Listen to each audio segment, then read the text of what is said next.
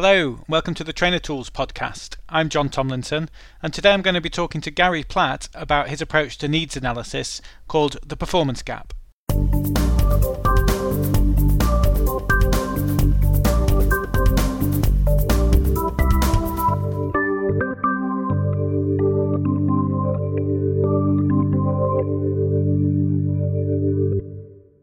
Hi, I'm here with Gary Platt. Hi, Gary, how are you? Hi, I'm fine. What do you want to talk about today, Gary? Well, the issue I want to talk about is um, what I call an alternative to training needs analysis. The emphasis is on what I call performance gap analysis. And performance gap analysis is right at the start of the training development process. And I want to talk about how that needs to get off to a positive start because if that goes wrong, everything else cascade fails all the way through it. Uh, the key areas I want to look at is first of all, you know, exactly what when we say performance gap, what do we mean? Why do we want to go down that route of a performance gap analysis? And what does it mean basically for the training function if we follow that route rather than what I would call a standard training needs analysis system? Okay, so is, is there anything that you think that's a particular weakness in the traditional method of a training needs analysis? I, I think there's I think there's loads of weaknesses in training needs analysis. Sometimes it's not the fault of the system. Sometimes it's the fault of the people who are applying the system. And what I mean by that is they mistake training need for what I would call training want. So you when you say training needs analysis, you imagine a kind of a bottom up where you would go to people and say, "What training do you need for the next year?" and they will reply with what training they want for the next year. Yeah, and what, what I mean, and what they want is not contextualized in certain terms of what the business requires. So I'll give you a couple of worst case scenarios that I've encountered. Uh, you know, I will get people, um, a manager, telling me that their staff need time management, and they will come on a time management course. And, and when we actually start to diagnose, you know, uh, uh what they actually require, it's it's the action the manager that's the problem. Who's not being clear about objectives, is not being clear about feedback, and, and consequently, the people don't know how to spend their time appropriately. Now, in all those circumstances, people have said what they want, they haven't defined they need, and they definitely haven't in terms of a performance gap. I don't think I've been in a uh, in any kind of analysis where the first thing they shout up is is is not about time management well, yeah, well, I, there's a gang of three. I think there's there's time management, stress management, and assertiveness. Uh, and, and, for many managers, they will always claim to want those because a they want assertiveness because their staff are incredibly bullshit and you know they need training in that. They need time management because there isn't enough time in the day to do the job and they need stress management because the job is so terrible and hard in the first place. Yeah. Now, the, the men, many of those things might be true, but uh, you know it, it's not always the case. So, how does this differ from a gap analysis approach? It's probably the same thing, but th- this this this is how I come to it. Lots of managers and people who request training will try to define what they want in the training. In other words, what they want it to cover. So, what they will talk about will be, for instance, if, for instance, it was project management, they would start talking about how to use uh, Gantt charts, uh, how to set and define uh, risk assessments, how to undertake uh, end user analysis, uh, and and they'll they'll give a list basically of sessions that they want addressed. Now, to me, that's putting the horse before the cart. Because what I want to talk about, first of all, is. You think, I think you mean that the other way around, don't you? Do I? The cart before the horse. Yeah. Well, yeah, right. The horse should go before the cart. Right. Yeah. You see, I'm not used to this old technology. I'm more, I'm more modern age, you see. So, um, whichever way the horse should be, it's not in the right position. Uh, Incorrectly placed horse. yeah, yes, exactly. Okay. Um, so, what I want the people to talk about is basically what's going wrong, what is not happening, where are the complaints occurring, what are the mistakes or the errors that are happening, and uh, and that's where we start to identify the performance gaps because clearly if something's not happening properly or something's not happening or whatever is happening is going wrong something is going something is amiss there. And what i want to do first of all is identify that there is a performance gap there is an issue because um, sometimes things on an habitual basis. In other words, we, we send people on particular courses because we send people on that particular course. Yeah, definitely. And, you know, and I end up with people in front of me where, frankly, uh, they don't have an issue. There is not a problem. You know, and, and they you know and they um, they wonder why they're there. I mean, I, I get I often get three sorts of people in front of me on courses.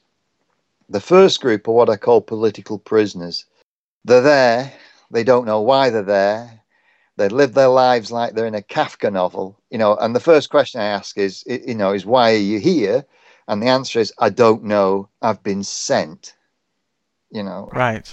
Yeah, we've all heard that one. Yeah, yes. Yeah, absolutely. And um, for instance, so you might be doing custom and, and you ask them first thing, why are you here? You know, what do you hope to get from the course? And the answer is, I don't know, I've been sent.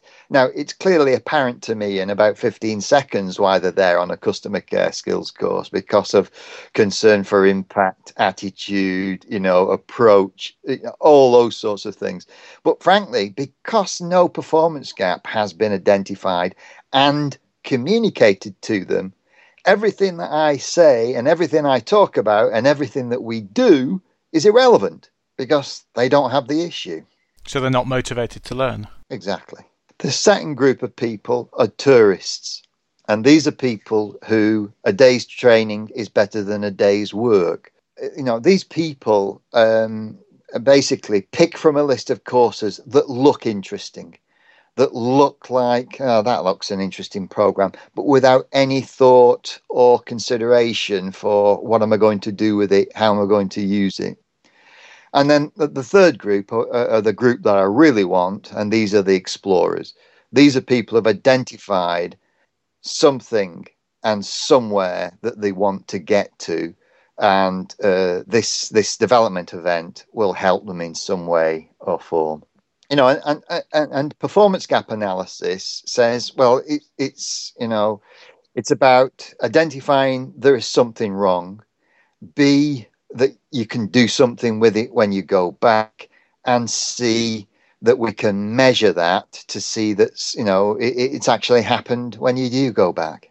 Right. So if you've done the analysis up front in the first place, you start cracking the evaluation problem immediately. Exactly. You, I mean, you've got your evaluation strategy the minute you identify the performance gap.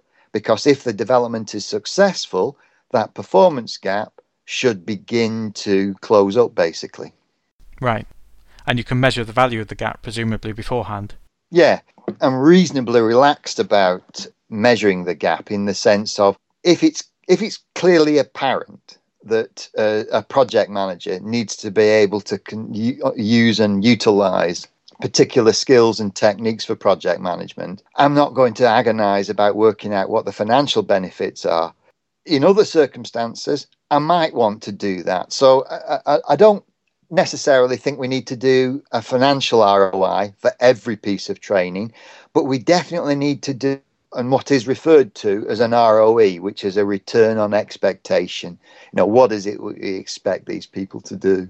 Okay, well, an ROE sounds like an interesting subject to explore as well. Perhaps we can do another cast on that another day. Yeah, yeah, yeah. Do you want to talk us through the actual process of the gap analysis? So, uh, your internal or your external customer contacts you and says, I'd like this course, please.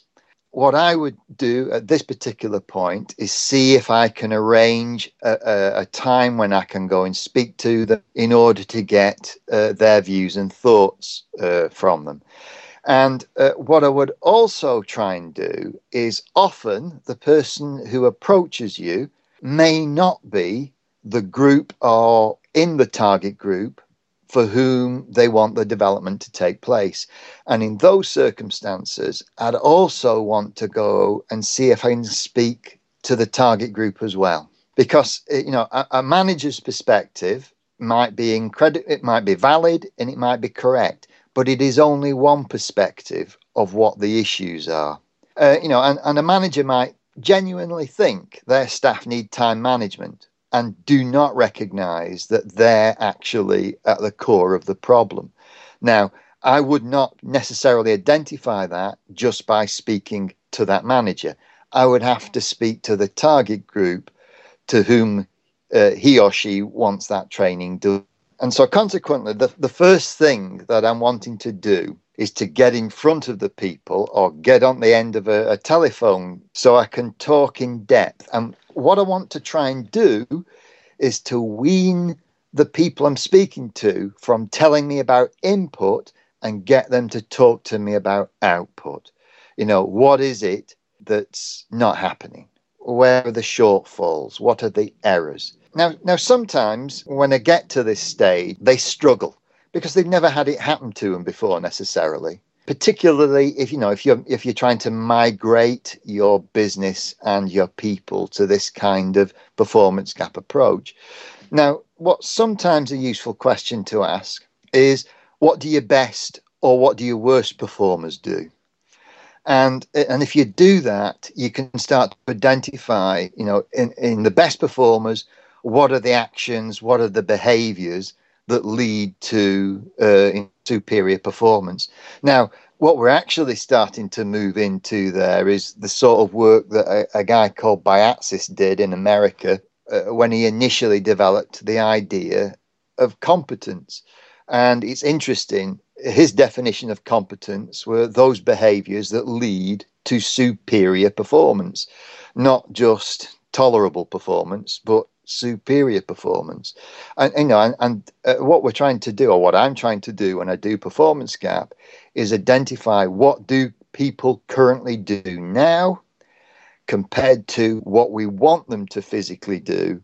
You know, six months, two days, two months down the line. So at, at that point, I also want to make sure that this performance gap is predicated or based on two particular factors. One is an absence of knowledge. In other words, they don't know something, they're not aware of something, they don't understand something.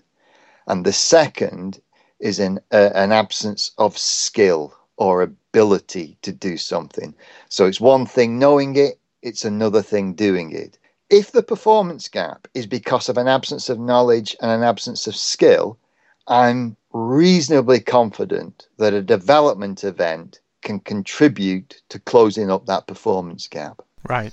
Now, sometimes there is a third issue that prevents performance. So it's knowledge, skill, and this third area is attitude. You know, this is this is their relationship to the subject. And sometimes somebody's got a poor attitude. They've got the knowledge, they've got the skill, but they just don't give a damn. Now, I am deeply reluctant to agree to do training courses in those circumstances until the manager or managers have sat down with this people with the people and given them very clear feedback about their attitude because i think training and development can contribute to attitude it can support and encourage attitude but the primary influence on attitude is that individual's peer group, their colleagues, and their manager. And and if the manager is not telling somebody that they are, you know, they're failing to apply themselves appropriately, they're not approaching the work uh, in the way and in the style that they require. Uh, you know, it's it's like the person who turns up for the customer care skills course uh, thinking it doesn't apply to them. And so, consequently, I will often decline to do training on if it's an attitudinal issue until we've got confidence that the manager has attempted to address it. Because I think if the you know if, if the manager uh, lets people know that what they're doing isn't acceptable, um, a huge a majority of people would try to adjust and alternate, uh, and you know, and and, and uh, comply with that.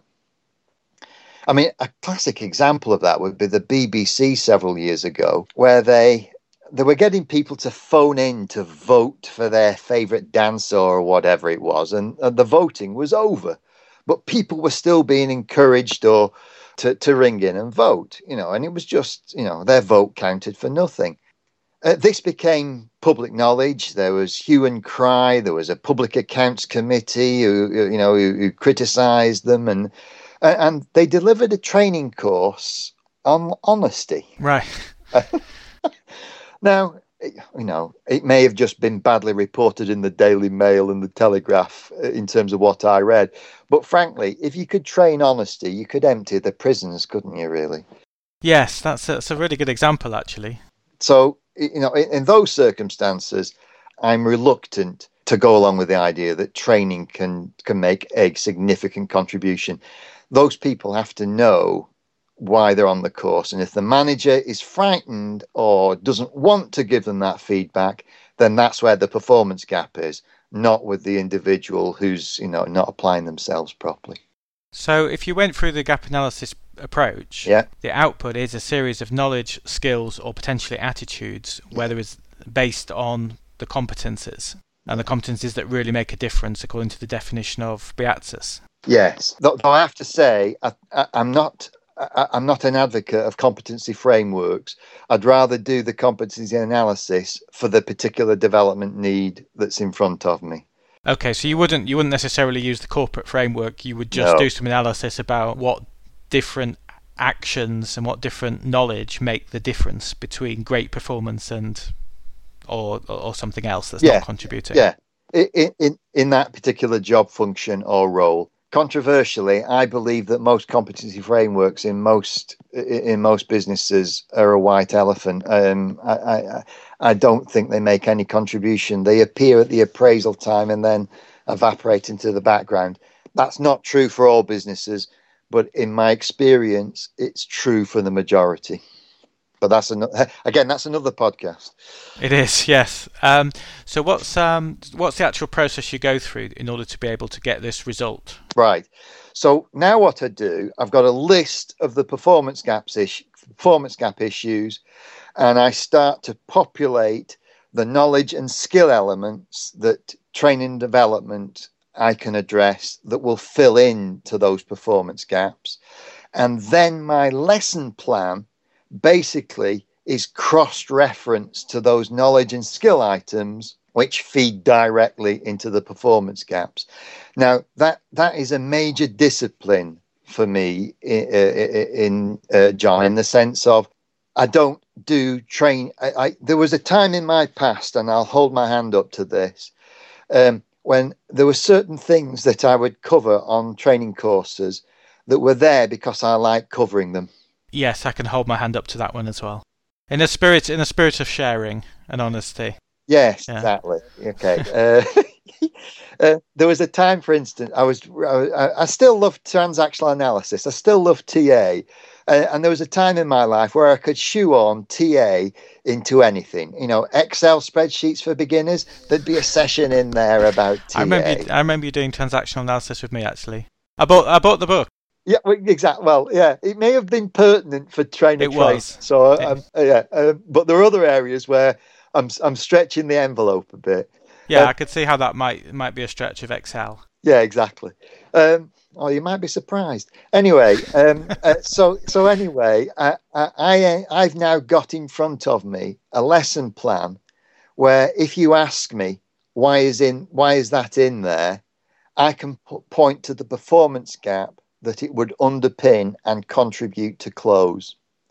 What I then do is that once that performance gap has been defined, the lesson plan created, and supposing the training now goes ahead, what I would then do is that within, well, really, with, with inside six weeks, I would I'd use a, a, an, a, an approach to the manager and saying, look, these were the performance gaps that this training was meant to do. Have they started to make progress in these areas? and you know and if the man all the manager has to do is you know is to is to reflect on what they've seen the member of staff undertake and what they've applied. And it's it's more or less a tick box. Yes they have. No they haven't you know and, and how they're feeling about that. And so what's happening is the the manager is ensuring that the ma- uh, the candidate or the person who went on the training is transferring the skills into the workplace Right, and that's a lot easier when you've done that analysis up front. That yeah. does turns it into the tick box, as you said. Yes, yeah, it, it, it's so much easier than retrospectively, and that's often the case. You, you're retrospectively trying to find out what this training was meant to do in the first place, if anything. One thing that I want to just dig a slightly deeper on is the very the, the process quite near the beginning when you're actually defining the knowledge and skills. Mm. What process do you use to get that information out? A number of things. One is predominantly interviewing people, uh, uh and and and uh, I'm also doing uh, literature research. I'm looking at you know what what uh, what's out there in terms of books or research that's been done in relation to this particular area, and I'm also looking at best practice and above and, and above and below. You know, in terms of uh, what does the manager identify as being knowledge specific uh, and skill specific. And and what do the end users of the people who are on the receiving end of the uh, development you know what do they experience?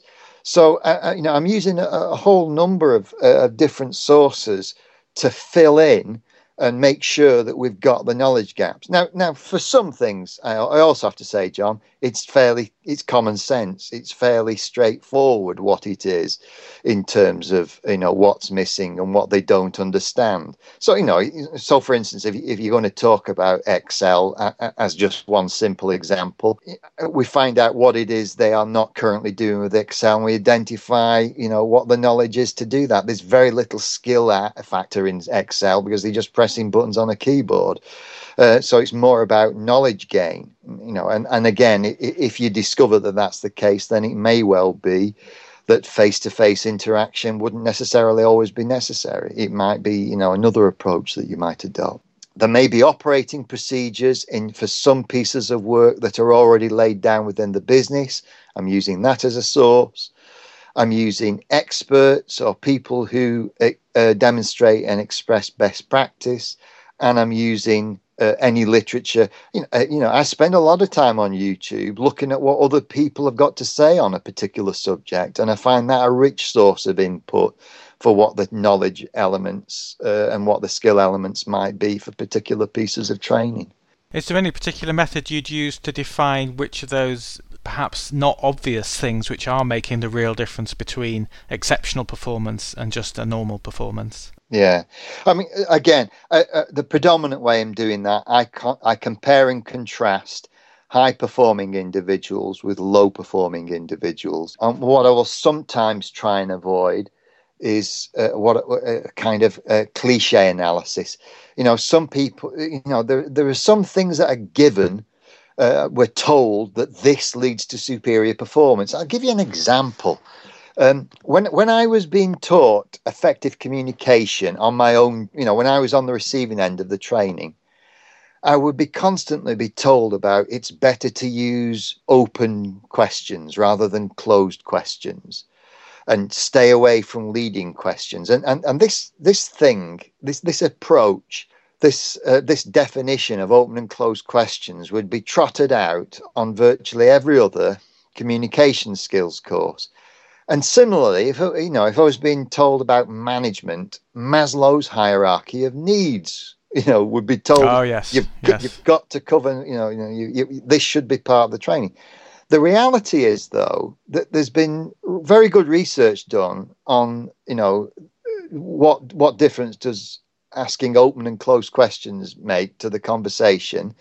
And the answer is none. It's more driven by the indi- personality of the individual who's being asked the questions. You can ask them a closed question and they'll give you an open question, they'll give you an open answer. There's very little correlation between open and closed questions, uh, you know, and the effect of the communication. And then Maslow's hierarchy of needs, you know, Abraham Maslow came forward uh, uh, with a hypothesis. It wasn't based on any facts or research.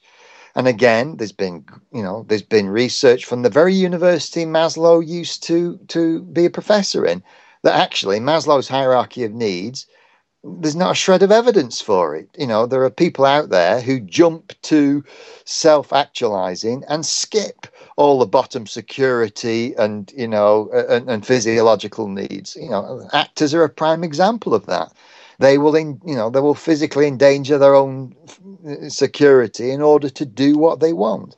And so, consequently, I'll try and avoid a kind of standardized content. I would try and research and find out what should be there through direct observation, interviews, and, and, and good research. So this is similar to things like when people say that they need MBTI because their team isn't working very well. And when you dig a little bit deeper to that, you find out that there's actually completely different issues relating to the way that the team has been managed, the team dynamics, etc. I think part of the reason that this, when you start to examine why this is, it's because the people who are asking for the training, compared to the training and development specialist, have got very limited, a very narrow experience of, of what training's available. You know, so a manager who, as you say, has uh, asked for MBTI may well be asking for that because he did MBTI himself three or four years ago and he found it really useful and, and so, consequently, understandably, he or she thinks it'll be useful here. But in fact, the trained development specialist has a much broader and wider grasp of what's out there and what's available and what might work and what's feasible and what's possible. And so, consequently, it's it's almost as though by telling me what they want in the course, they negate any contribution I can make other than to stand up and, and do it. And and what I want to do is is to is to change those two positions and say, look, you tell me what the performance gaps are, and I'll give you options for how to me- uh, how to meet those performance gaps. And it might well be in certain circumstances you're going to meet managers who are very switched on, highly capable, and their suggestion of an MBTI program might be correct. In many instances, it may not. So, in summary, you're saying that we should start by with whatever request we get is actually digging a lot deeper into what the need is behind that request. And that would include the conversation with the person who asked for it, but also the people that are going to receive the training, wide research into the subject using online resources or whatever we can to find out industry best practice, interviewing with the people that are involved in the performance itself to try and understand what are the behaviors that really contribute to great performance. Yeah and then dividing that into knowledge, skills, and attitude. Where it's knowledge and skills, mapping that to some kind of training intervention. Yeah. But where it's attitude, that's going to have to be pursued in a different way. All I would, all I would add to that, John, is, is I've not said this, so you, you wouldn't summarise it. Is say what you would, fi- what you find with that approach is you do less training, but it is more focused and has greater output because before that you might be doing a lot of training but it's unfocused and much of it has little to no effect in the sharp end and of course if you've done that it's also easier to evaluate absolutely so thank you gary do you want to just um, remind everyone where you're from what you do yeah um, I work for an organisation called EEF. One of the areas we specialise in is training and development. That's one of the principal functions uh, of what the EEF delivers. I work with lots of organizations. Uh, I, I, help them do analysis, I help do the delivery, and I help them understand whether they've got uh, value for money from the training. And that's basically my day job. All right. Well, thanks for that. And I'm sure we'll see you again on this podcast. Great. Thank you very much, John. Well, that was me talking to Gary Platt about his approach to learning needs analysis. If you'd like any more information on that, have a look at our website www.trainer-tools.com where you'll find a link to all the information about Gary, what he was talking about today, and everything else to do with Trainer Tools. Thanks. See you next time.